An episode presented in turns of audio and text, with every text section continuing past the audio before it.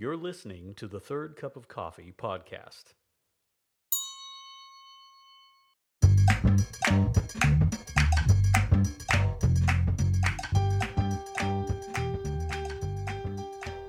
So it's, you know, when, when you pastor, no, listen, when you pastor, it's, it's always a, like a, a blessing from the Lord when people who've known you for a long time go, I'd go to that church. I, am not kidding. It really is a blessing to have friends go, Yeah, I want to come worship. I want to come be a part of that. And so it's been such a joy to have them. Uh, he was scheduled to speak last week, and of course, we, we call, called an audible and turned left. Um, and uh, he was very gracious with that. So we are glad to have him with us. Um, please welcome Ryan Couch.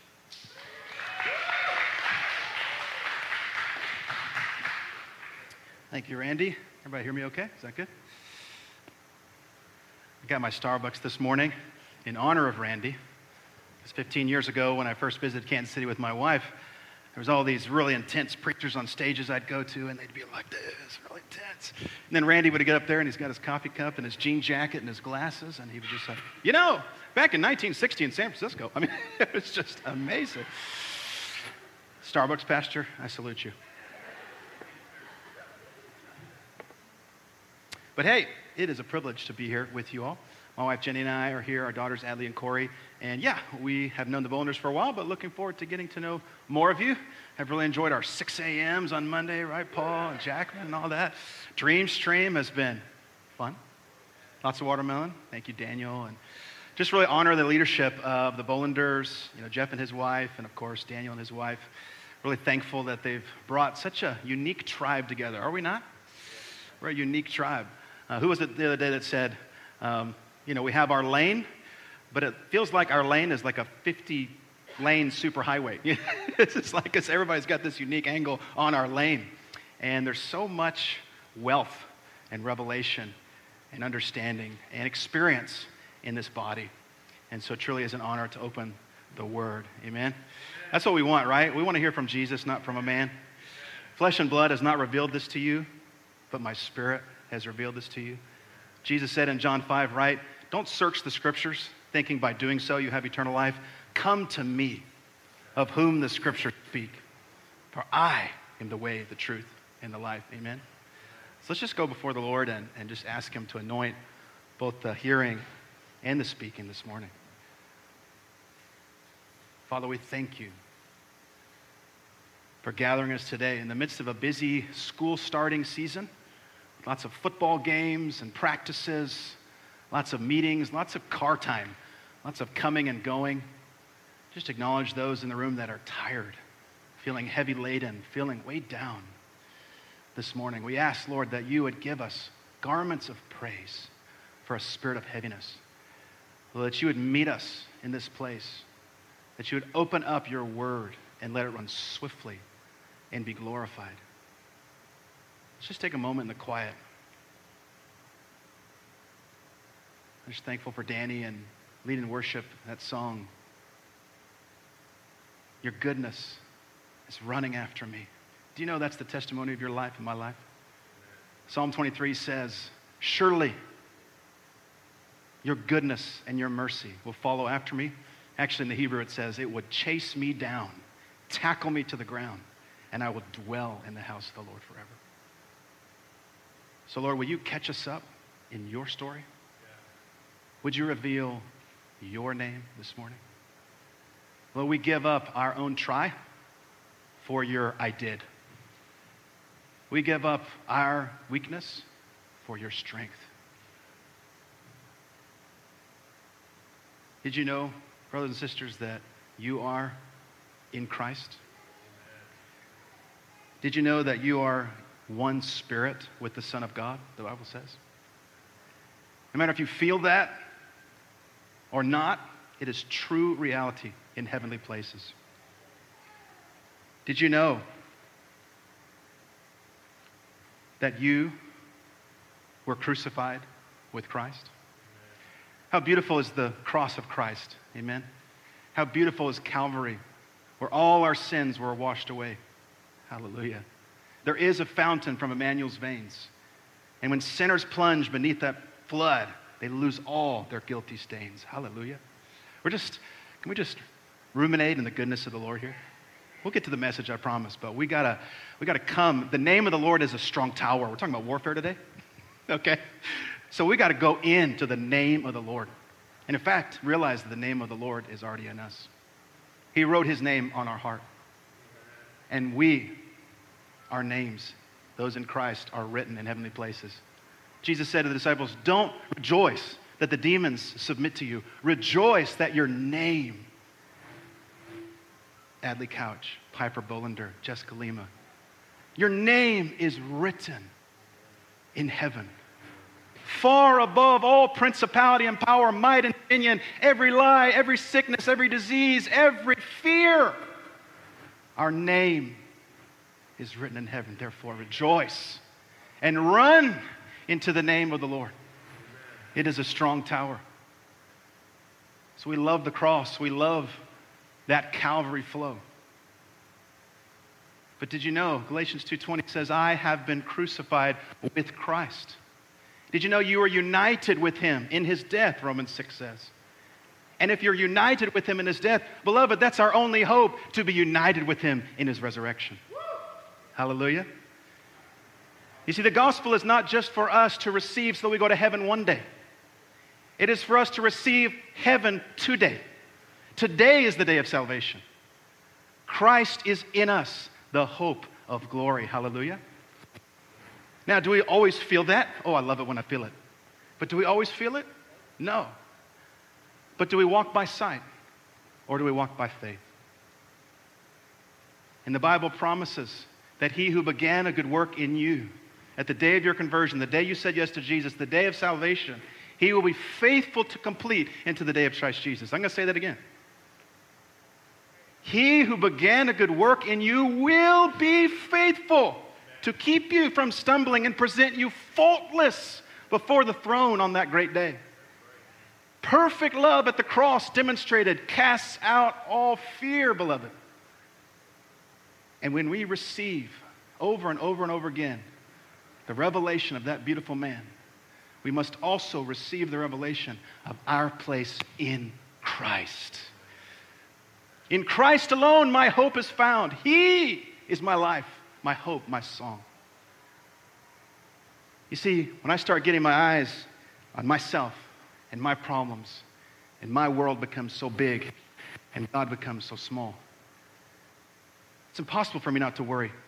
It's impossible for me not to be anxious. It's impossible for me not to be weighed down with many burdens.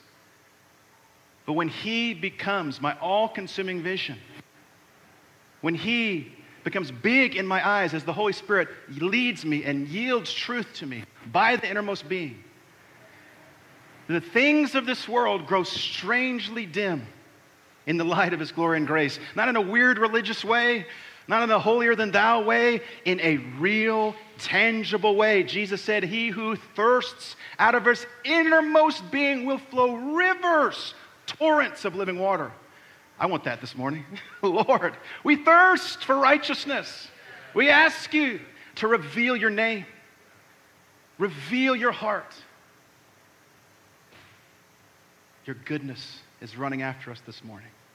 In spite of our weakness, in spite of our ability to surrender or say yes or not, even when we are faithless, the Bible says, He remains faithful. Isn't our God good? Isn't He good? Hallelujah. All of our sin, all of our shame, all of our striving, it was crucified with Christ. Your old man was crucified on that cross alongside of him. So when the devil comes to you and says, Oh, you are weak, you'll never measure up, you're right. And that's why he went to the cross with Jesus. oh, but I got this fear. It's not enough. I can't overcome it. That's right. But this is the victory that overcomes the world, even our faith. Beloved, what is the shield of faith? What is the sword of the Spirit? But the Word of God. You think I'm preaching to you this morning? I'm preaching to me. Take up the whole armor of God. Did you know that we are the body of Christ? This is a crazy verse been rocking my world recently, 1 John 4. We should talk about this, brothers. As he is so are we in this world. You know, two of my favorite people, Mercy and Anna Bolander, two of my favorite people. They work at Chick fil A now. Did you guys know this? You should go visit them. It's really fun. Here's the cool thing when you go to order, there's one twin. And then you go over to pick up your food, there's another twin. You know what happens? They go, Hi, hi. And people go, Ah. How did you get there so quick? Now, I know you are two people. Let's be clear. Two very independent, beautiful young ladies. But that's what it's supposed to be like in the body of Christ. Ah, I've seen that guy before. Ah, who is that? Oh my gosh. It's the same Jesus through black, brown, white, old, young, rich, poor, slave, free. That's Jesus. And these turn the world upside down, Acts says. Why? Because it was said they had been with Jesus. Jesus called his disciples and he said this I call that you would be with me and that you would go and preach. You know, the end of our faith is not just to preach, it's to be with Jesus. And for Him, out of the expression, overflow of that flow of the Spirit within us, releasing the fragrance of Christ everywhere. This is our inheritance. And this is what we've been looking at in Ephesians. I think I'm on my first slide. Okay, we should probably get started. Part 10 Paul's burden for the Ephesian church, I think he expressed most clearly, actually in Galatians. He said, Beloved, I am again in birth pangs. I mean, how can a man inspired by the Holy Spirit ever say that he's in birth pangs? I mean, it's a little offensive. If a preacher got him to say that now, it'd be like, women would be like, mm-hmm, no, you don't know what that is. You know, what you're talking about. But yet, by the Holy Spirit, he says, I am yearning, I am groaning that Christ be formed in you. Do you know that Jesus is not looking to build you up into a super saint? He doesn't need a better Paul, a better Ryan, a better Randy. In fact, he needs a dead Ryan, Paul, and Randy. And he needs Christ shining through that, that weakness. My grace is sufficient for you. That's how there's no male or female in the body of Christ. And yet we still are, obviously, male and female. There's still a Paul, there's still a me. And yet we are lost in the beauty of that man and every unique expression in billions of souls coming into Christ can only in their own way uniquely demonstrate the glory of Jesus like no one else can. Isn't that awesome? There's a way that Randy yields Christ to the world that nobody else, past, present, future, can ever do, and that is his inheritance in Christ to be like Christ in that way.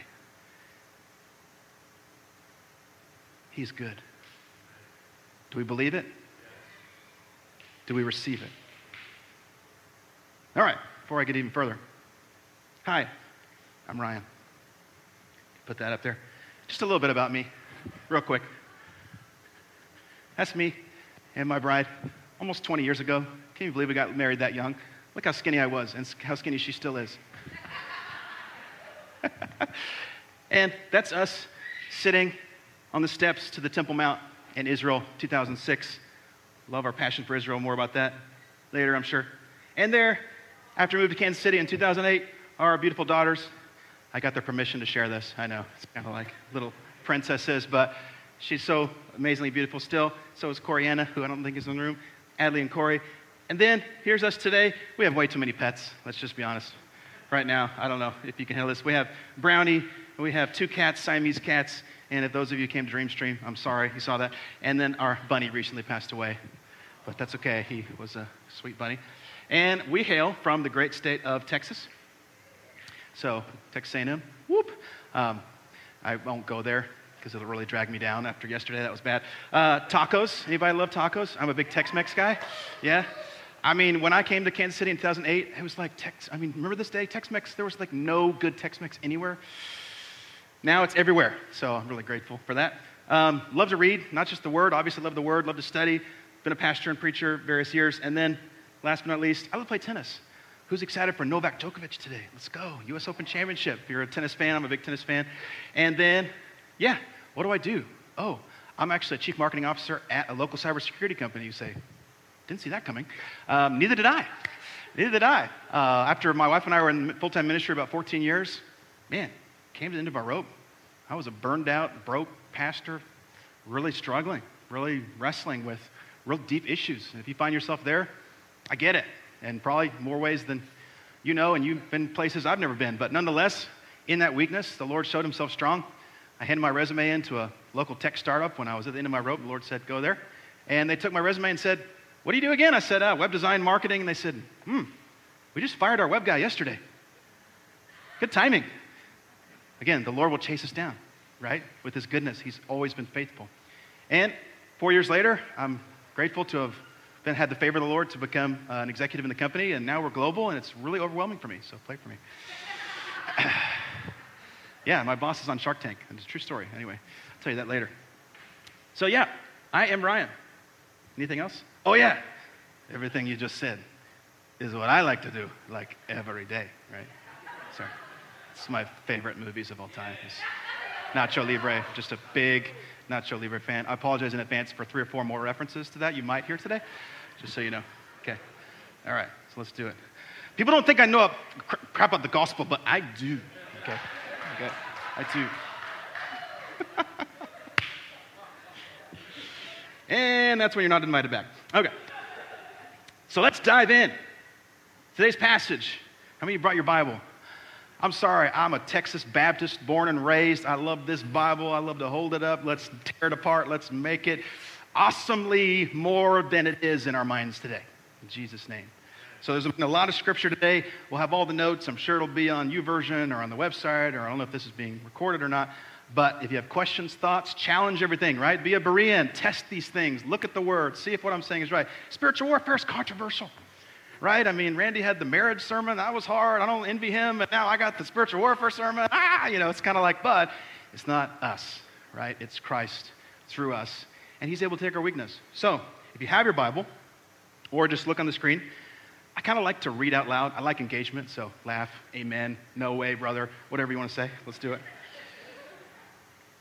So, Ephesians 6, verse 10 finally, be strong in the Lord and the strength of his might. Put on the whole armor of God, that you may be able to stand against the schemes of the devil. For we do not wrestle against flesh and blood or human humanity, but against the rulers, against the authorities, against the cosmic powers over this present darkness, against the spiritual forces of evil in the heavenly places. The fifth time the word heavenly places is used in Ephesians. Therefore, take up the whole armor of God, that you may be able to withstand. So we had stand earlier, and now we have withstand. And having done all, to stand firm.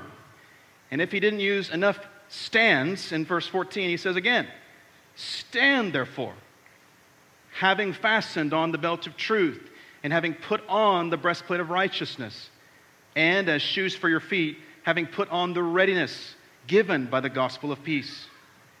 In all circumstances, take up the shield of faith with which you can extinguish, hallelujah, you can extinguish all the flaming darts. Some of the flaming darts, all the flaming darts of the evil one. And take the helmet of salvation and the sword of the Spirit, which is the Word of God. Praying at all times in the Spirit with all prayer and supplication and to that end, keep alert with all perseverance, making supplication for all the saints. I'm so grateful that this is a praying church. Every sermon, every meeting, every time we've gathered, we're a praying church. And that's because the Trinity is a praying God, right? Jesus ever lives to make intercession. I think us charismatics sometimes, we love our little prayer meetings, right? We're passionate about what we do. Do you know there's someone that burns hotter than we could ever burn? Do you know, the fire on his altar never goes out. Ours, we say it never goes out, but maybe on occasion we have another meeting, we have to kind of put it out. But guess what? It's okay because his is never going out. It's his heart. And he's ever living to stand and make intercession on our behalf. Hallelujah. So let's kind of summarize what is this passage talking about. A reminder, we are in the book of Ephesians in the first couple of chapters, which Randy and Jeff and then Daniel and others have shared, there's a lot about our wealth in Christ. If I could use three W's, I'd start with wealth. Who we are in Him, the riches of His inheritance in us.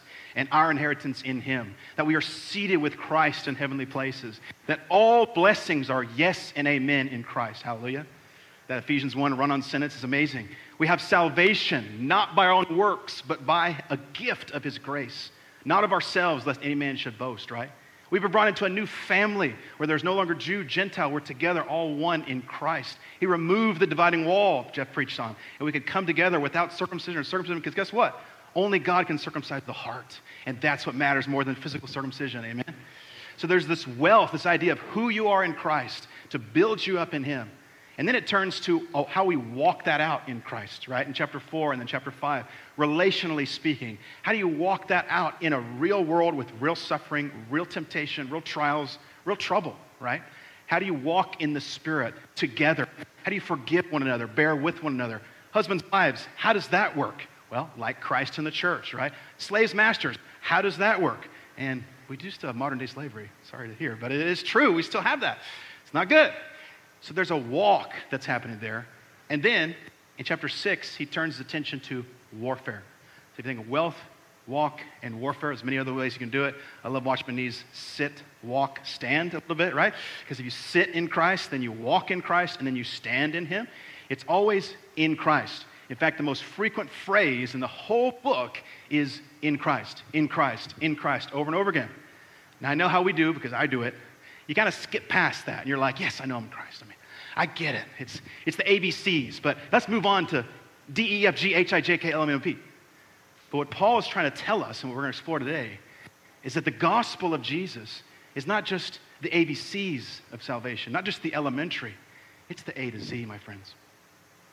The gospel of Jesus is the A to Z, which means that we are united with Christ in his crucifixion and in his resurrection. Has that happened yet? So the gospel better still be active. and he ascended, right? And he gave gifts to men, which helps us in our present to walk out the life of the Spirit. Amen?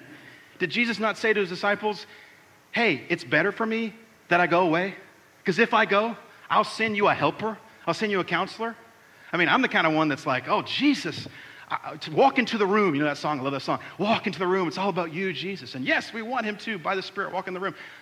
But Jesus said it's better like, better for you, better for me, that the Spirit will come because He will take of what is Christ and make it known to us. But the moment we kind of leave the gospel behind, sometimes our temptation is to get into works. Anybody struggle with that? We get into, well, my obedience and, and my ability and, and my strength and, and what I can do. And yet, Paul is clearly saying, be strong in the Lord and his mighty power. So as we go through this, here's the summary. There's a real battle. Spiritual warfare is real. Let's just set the table right now. There are really angels, there are really demons. I get that if you're a person in this room who's not familiar with our faith and you think, wow, you guys are really spooky and crazy and that Nacho Libre thing is really over the top. I get it. But let me tell you, I don't have enough faith to be an atheist. I don't have enough faith to be a materialist, basically meaning that everything I see, touch, taste, feel is the only thing that exists. I've seen too many things, experienced too many things to not fully grasp that what this ancient book, which was written over a couple thousand years by several different authors with different languages, and yet somehow holds a cohesive whole over the centuries, which in of itself is a miracle. And if it says there's something objective, absolute, that's true, I'm prone to believe it. Because everything else in my culture is transient, chaotic, crazy, and this guy, transient, transient, chaotic, and crazy, apart from Christ. And so I'm letting this word sit over me, not me over this word. And if it says there's a real battle going on, I want to know what that looks like and how I participate, if I participate. And I get it. Sometimes you want to be like, man, I'm going to be the uh, whatever country, I won't call out any specific countries, in World War II that decided, you know what, you guys fight. I'm not going to be involved. Actually, the battle is raging all around us. And whether we like it or not, we're in the fray. And so Paul wants to equip us to understand how to walk in Jesus' way. And Jesus' way is always what? Light, easy. His commands are not burdensome. Come to me, all who are weary, I'll give you rest. Did you know there's a way to fight by not fighting? There's a way to win by not having to exert force. the Bible teaches us that victory is the Lord's. Remember David when he was going against that big mighty Goliath? What did he say? You come at me with sword and spear, I come at you with the name of the Lord, for victory is the Lord's. Remember Jehoshaphat when he was surrounded by the armies? First Chronicles 20. And he said, Lord, we don't know what to do, but our eyes are on you. And the word of the Lord came to Asa the prophet, and he said, Hear you, all you Jews. You must now stand and see the victory of our Lord, for the battle is the Lord's. So we're going to talk more about that. So our battle is real, but it's not against human forces. It was sometimes in the Old Testament, to be clear. It's not that anymore. But rather against supernatural powers. Therefore, we must put on the whole armor of God so that we will be strong in the Lord, resist the schemes of the enemy, and be found standing in the evil day. So I have some questions that I'm wrestling through. I invite you to wrestle with me. What does victory look like in spiritual warfare? As I mentioned before, I was raised Baptist, but I was also sprinkled Methodist. Went to Sunday school confirmation as a Presbyterian. My grandfather was Catholic and took me to midnight mass. Uh, and then, as I grew up and went to college, I became more open to charismatic and was baptized in the Holy Spirit, became a Baptist-costal. And at a ministry down the road, I was the guy they always brought into meetings to say, teach these guys about what we do because they don't get it. Show them where it is in the scripture. And so Acts was usually always where I'd go and talk to people about it. And it was a joyous, glorious, painful process, as we all know pastoring can be, those who. So in all of those circles, spiritual warfare means different things to different people. I'm not interested in what it means to them. I want to know what it meant to Paul and to the Holy Spirit. And if that means my boxes get broken a little bit, I'm okay with that. Because I'm still in process. Are you? Yeah. Do you have it all together? have you figured it all out? So let's wrestle through these things as a community and trust the Lord to help us. So, what is victory in spiritual warfare? You do a study of the New Testament of what victory is. Here's one of the main passages that comes up in 1 Corinthians 15. O death, where is your victory? O death, where is your sting? The sting of death is sin, and the power of sin is the law. Now, what does Paul mean by the law? Over and over again, when he talks about the law, he means the old covenant primarily centered on Moses, the Ten Commandments, and that which was ratified at Mount Sinai in the book of Exodus. And all of the later commands and ordinances and requirements that God said, do this or else, that's the law. Now, God gave the law for a reason because the law is holy, and we'll get to that in a minute. But Paul is clearly saying the point I want you to get here is the power of sin is in the law. And of course, we know the wages of sin is death. So follow the track. Law leads to sin, sin leads to death. say, how does law lead to sin? Romans 7, read it. Paul says this I would not know what sin was except for the law. The law showed me, as a mirror does, my inadequacy.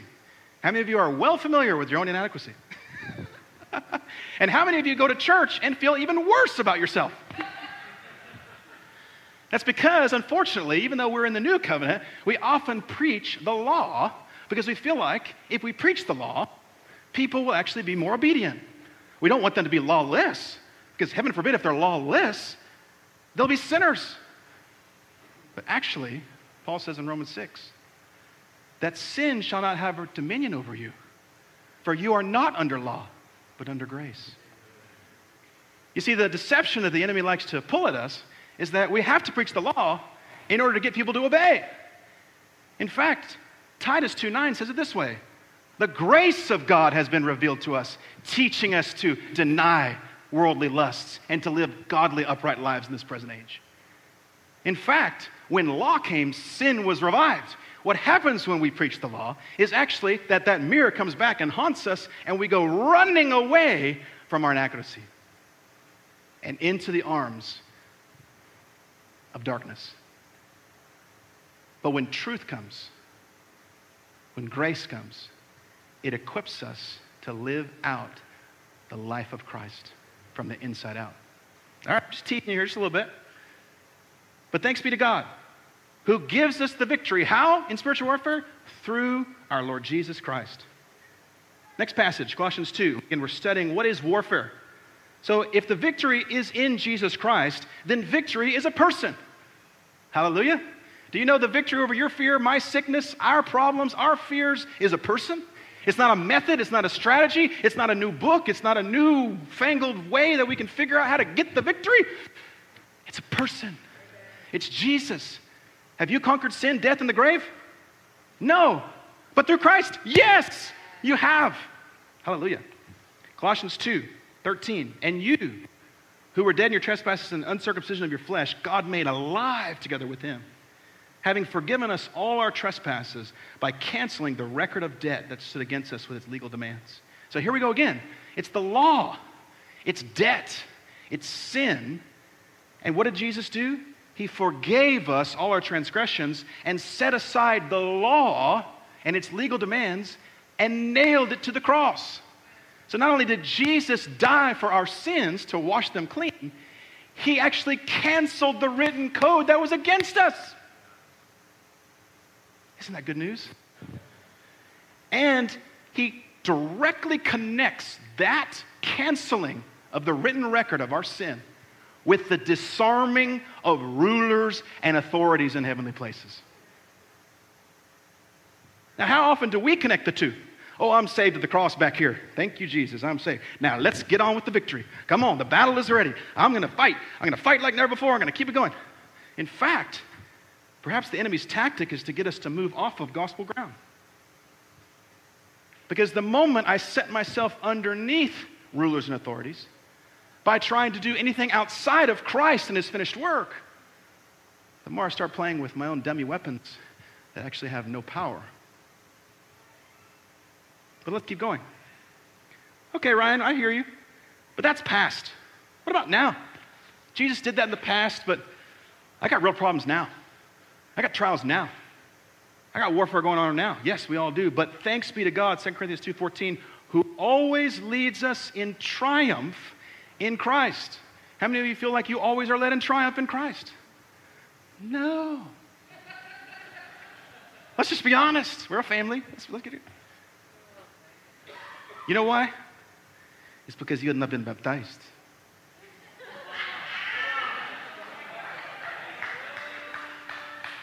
I tell you, that's why we never win. You have not been baptized.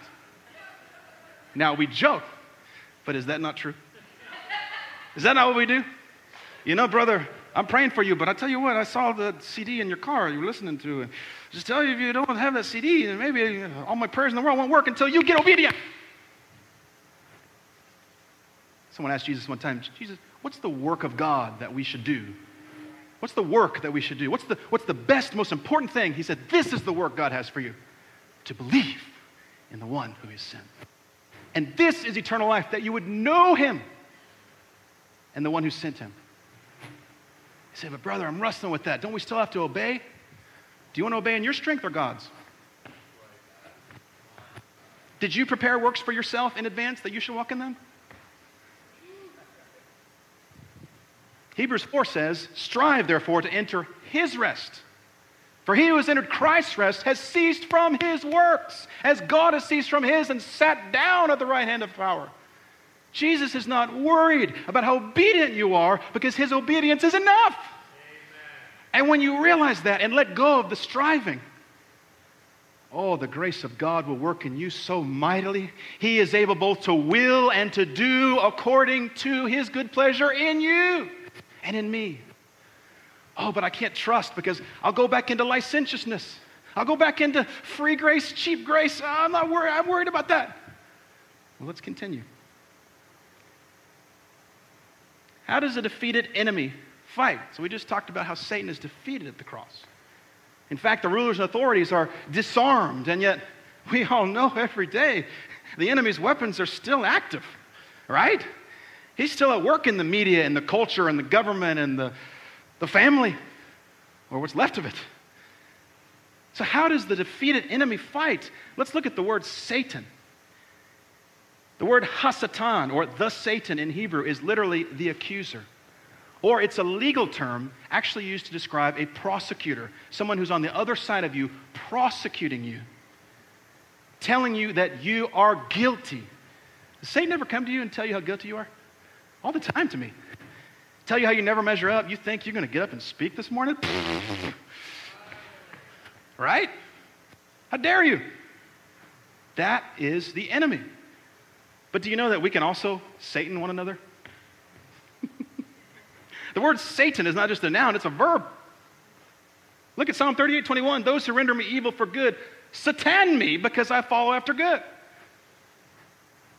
Oh, Lord, keep us from sataning one another and help us to pray for one another. And yet I'm seated with Christ in heavenly places, so if I speak a word against somebody from heavenly places, what am I doing? How does the accuser of brethren stand before the throne night and day when he's been kicked out of heaven?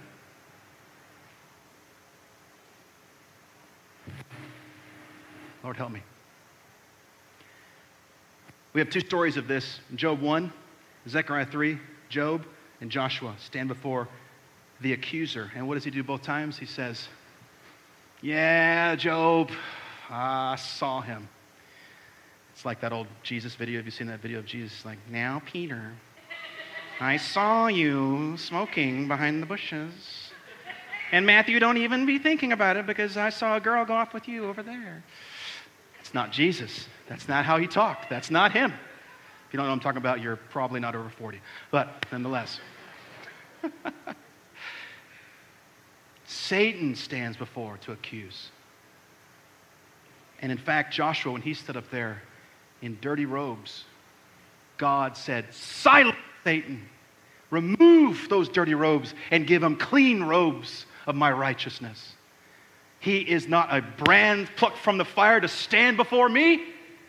And then, because Jesus, God just is obsessed with Jesus, right? I mean, it's like he's just obsessed with his son. He says, And be, behold, I will do a new thing and I'll raise up a righteous branch for Israel. He prophesies. So, do you know that every time Satan accuses us, it reminds God of what Jesus has done? So, shouldn't we as well?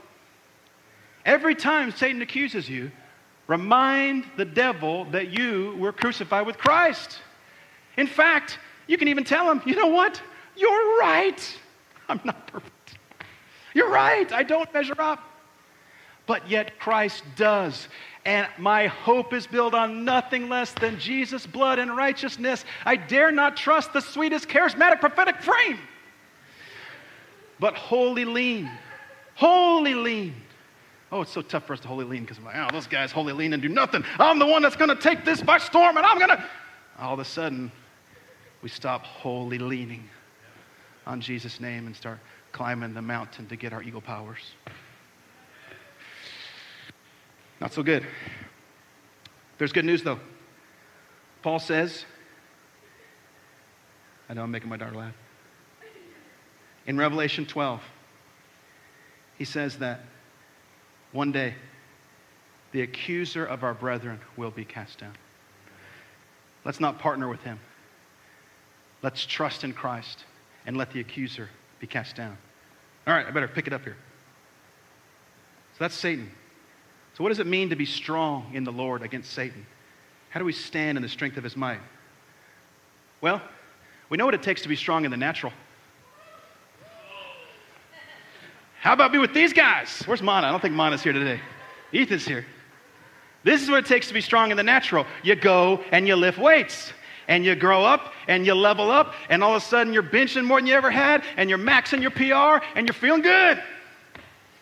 I only know those terms because my wife does that. I don't do any of that. We got to go watch you guys play last weekend. I heard you won on Friday night. Congratulations, getting a victory. All those that are winning those battles. We know what it takes to be strong in the natural, but remember, Bible says don't war, don't fight according to the flesh. That doesn't just mean we don't fight with physical fists. It means we don't fight like the world fights. We don't train like the world trains. The train says, uh, the world says, train and level up. Jesus says, go deeper, go lower in me. So, what does it mean to be strong? How are you strong, not in the flesh? Look at this next word here in Ephesians 6:10. Finally, be strong in the Lord in His mighty power. The Greek there is actually, I can't even pronounce it right, in dunamu, or oh. Ironically, sorry, a little bit of academician. Present passive imperative. What does that mean? That means you need to passively be strong in the Lord. How can we be passively strong in the Lord? That makes no sense. But I looked at it's like 10 different places this is used, and it's basically being like yield to receive strength. You don't work for it, you don't earn it, you don't gain it in any other way but by receiving it.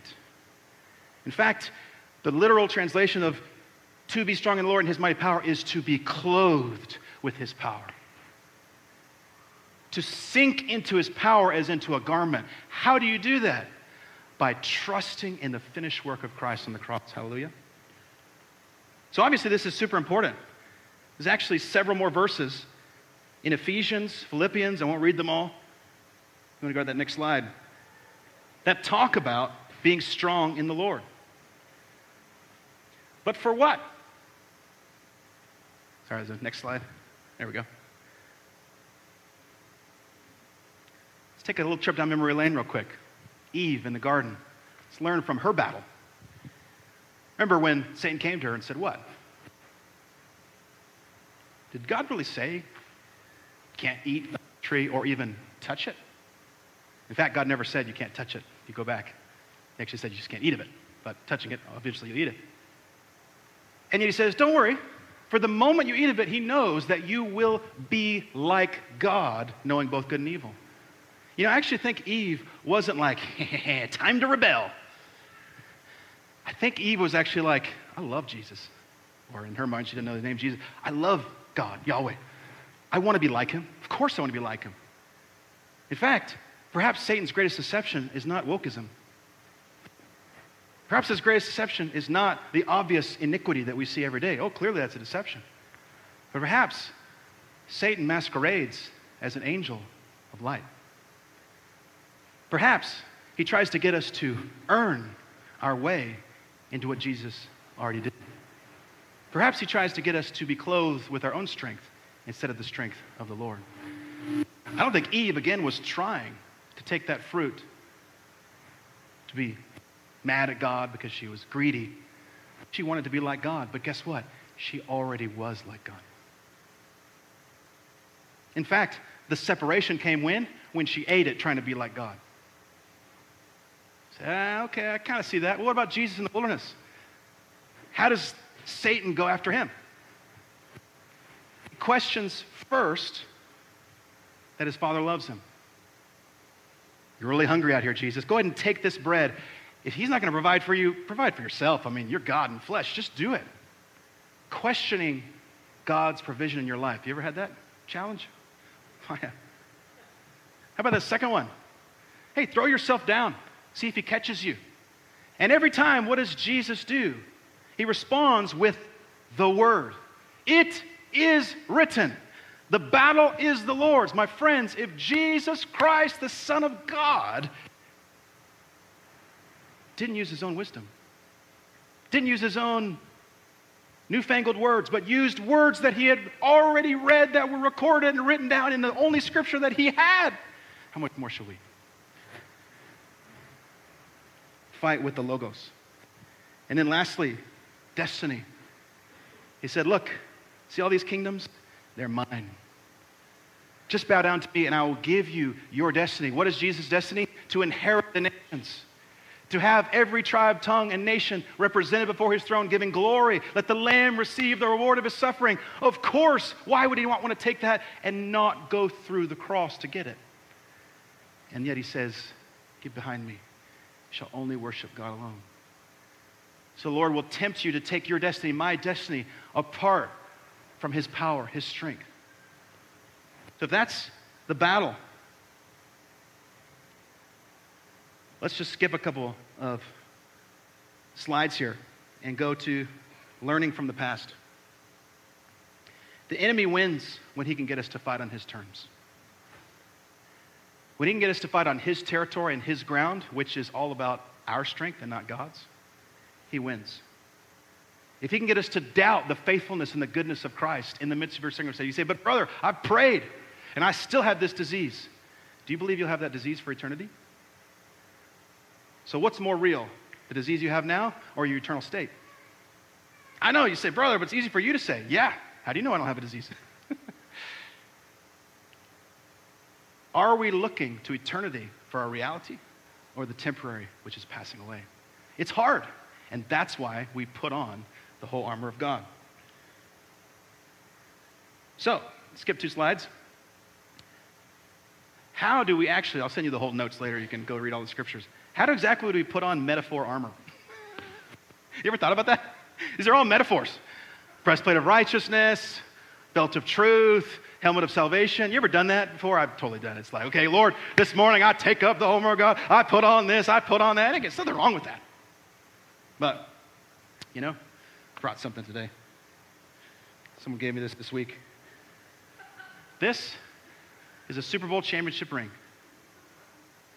from the Kansas City Chiefs. Looks pretty cool, doesn't it? Guess what? It's not real. It's a replica. Our company has a stadium suite at Arrowhead. So everybody has a stadium suite, gets one of these It's in our office. I thought, that's a good example. I could wear this around and be like, man, I have Pat Mahomes, my friend. You know what I'm saying? I got this. I know these football guys are like, can I see that? And yes, you can. You know, it's like, I got this. Guess what? I didn't play the game. I didn't win the championship. Those who did have the real thing. Do I want to wear the replica or do I want to wear the real thing? It's the same with the armor of God. Put on the whole armor of Ryan. Put on the whole armor of all that you've been through. Oh, you've been through a lot, so put it on. No, put on the whole armor of God. In fact, the word, we keep going there, take up, fastened, having put on, take up, take up, all of those things are also translated as yield to or receive. This is his armor. You need proof? Next one. Every piece of armor in the New Testament. Belt of truth, Isaiah 11, righteousness shall be the belt of his waist, and faithfulness, truth, the belt of his loins. Isaiah 59, he put on righteousness as a breastplate and a helmet of salvation on his head. Sound familiar? Isaiah 52, how beautiful the mountain are the feet of those who bring good news, the peace of the gospel. The shield of faith, you bless the Lord, Psalm 5, to cover him with favor as with a shield. Psalm 49, 2, he made my mouth like a sharp sword. Beloved, we are in Christ. We wear his armor. It's as if Pat Mahomes said, You're in me, you played the game, you take my ring. That's good news. And it's good news because it's not fake, it's not a replica, it's not just spiritual mantras, it's real. His power is real. We've seen it in our lives. His gospel transforms us from the inside out. Therefore, be clothed with Christ. It's the same word for be putting on the armor. I don't have time to get to it, but put on the new self, the Bible says in Colossians 3 and Ephesians 4. This is something that we already are. Our identity in Christ equips us with full armor. So when you ask yourself, hey, am I really in the full armor or not? Ask yourself this Am I trusting in anything else but the finished work of Christ? Am I trusted by, am I trusting anything or am I believing lies? Because this is what the enemy does. He tries to come against our identity, gospel identity stand. And if he can get us on his territory, believing his lies, he'll get a stronghold in us. A stronghold of fear, a stronghold of doubt, a stronghold of never good enough. And then guess what? He'll get us to fight from that place with our dummy weapons. It's Christ in me, the hope of glory.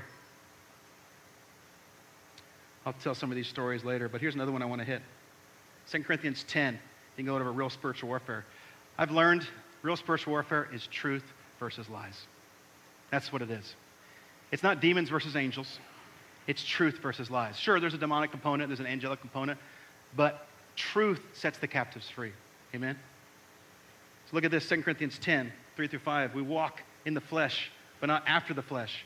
Our weapons are not carnal, but mighty through God for the pulling down of strongholds, casting down imaginations and every high thing that exalts itself against the knowledge of God. What does that mean? That basically means our battle is here and it's here. It's not primarily up in the heavenlies. That's where it manifests, but it manifests because people on the earth give power to demonic institutions by believing lies. Or Christians take their stand seated far above principality and power and fight from faith. and not from fear. So, challenge. Be careful, because I've been a part of a lot of strange groups, let me tell you. Thankfully, this isn't one of them. Where they love to do warfare like this. Fasted so long, I prayed so much, I did all this crazy stuff, and that gives me the unique power to unleash superpower. Look what it says in 2 Peter 10, 2, sorry, 2, verse 10. Bold and arrogant.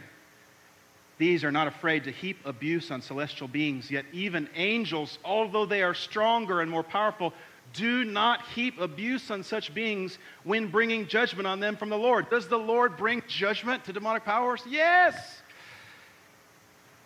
And yet, not even angels who are much stronger than us try to go at these powers. In fact, why should we? We're already seated far above all principalities and powers. We are in Him. And Jesus said, The earth is the Lord's and the fullness thereof. I don't need to take back what's already His. I don't need to earn ground that's already His. And yet, the Satan still exists, right? Keep on going there. The enemy's schemes are still around. Skip some of this. Why doesn't God just destroy the enemy right now? You ever ask that? Can't wait for Kelsey to preach on this in a few weeks. Come on, next one. Romans 16, 19 says, The God of peace will soon crush Satan underneath your feet. Should get a lot more reaction than that. The God of peace will soon crush Satan underneath Jesus' feet? No, but yes. Do you see when Ephesians 4 says we will grow into the full stature of the measure of Christ? We will become a mature man lacking nothing. We will, as the body of Christ, come together, every tribe, nation, and tongue, together demonstrate God's manifold wisdom unto the powers. Ephesians 3. How do we do that? By walking in Christ and by standing firm in Christ. Let's stand if Danny wants to come up or whoever kind of close this out.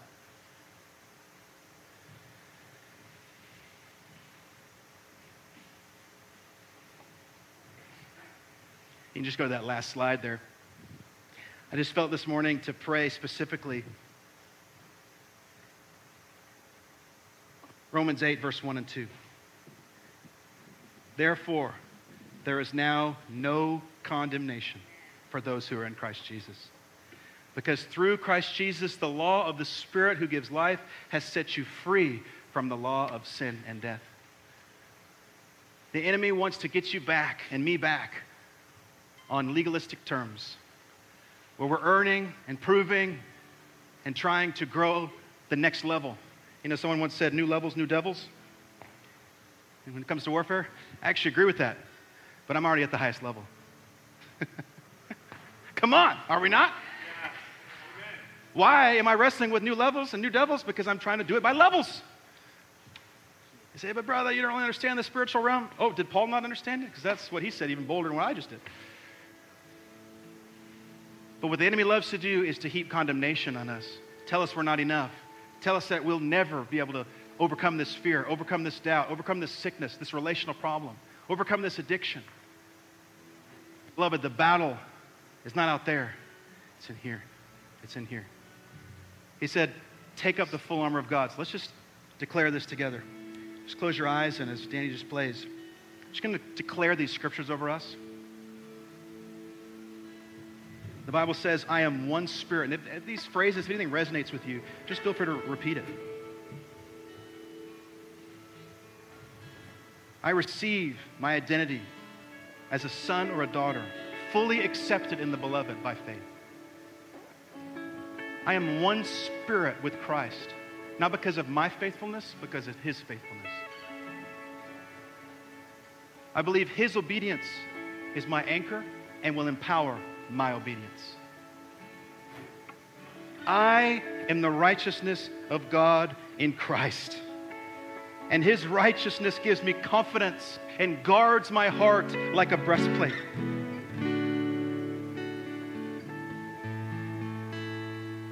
While I was yet a sinner, Christ died for me, and I am now on the sure foundation of the gospel.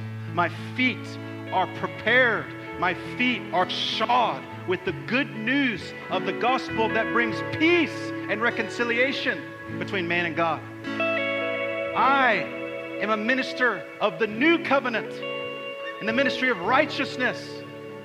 Hey, the ministry of condemnation, it has a glory. Believe me, there's a lot of sin preachers out there, law preachers, and there's a glory to it. But 2 Corinthians 3 says, the ministry of condemnation is passing away. Behold, the ministry of righteousness is far more glorious. If Moses' face shone on Mount Sinai, how much Jesus' faith on Mount Zion? I am the righteousness of God through Christ. Salvation lives in me. And therefore, the life I live, I live by the faith of the Son of God who loved me and gave himself for me. I have a living and active hope that will not disappoint. Though I face trials in this world, I will take heart because Christ has overcome the world. I believe his word dwells in me. The sharp, double edged sword of the word is now written on my heart because the word of God himself lives in me. So, Lord, we pray right now that we would be clothed in the full armor of God by faith. And that when the inevitable accusations, those fiery darts come against us, that this week we would lift the shield of faith, that you would lift our hands. Just as Moses could not lift his own hands, let us come around one another and speak words of life and encouragement and, and lift one another up. This is the victory that overcomes the world, even our faith. So, Lord, we pray for faith to arise. Take us from glory to glory. Let faith arise. Let us live by faith.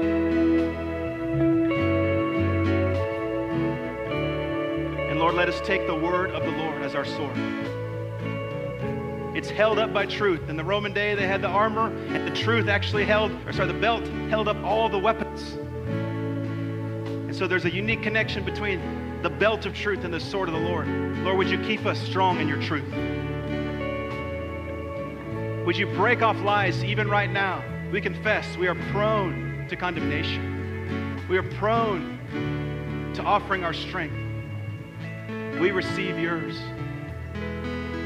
There is now no condemnation for those who are in Christ Jesus. Finally, be strong in the Lord and the strength of his might, that you may withstand in the evil day. Lord, I pray for many that are facing evil days right now. We come around them, we strengthen them. We ask that you pour out your spirit on them and show them who they are in Christ, that you will always lead them in triumph.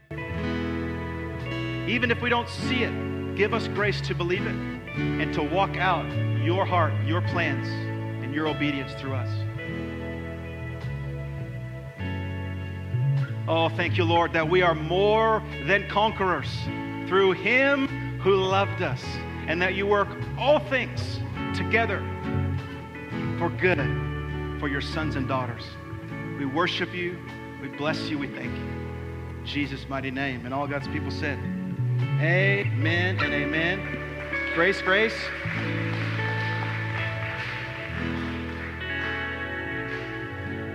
Have a fantastic Sunday.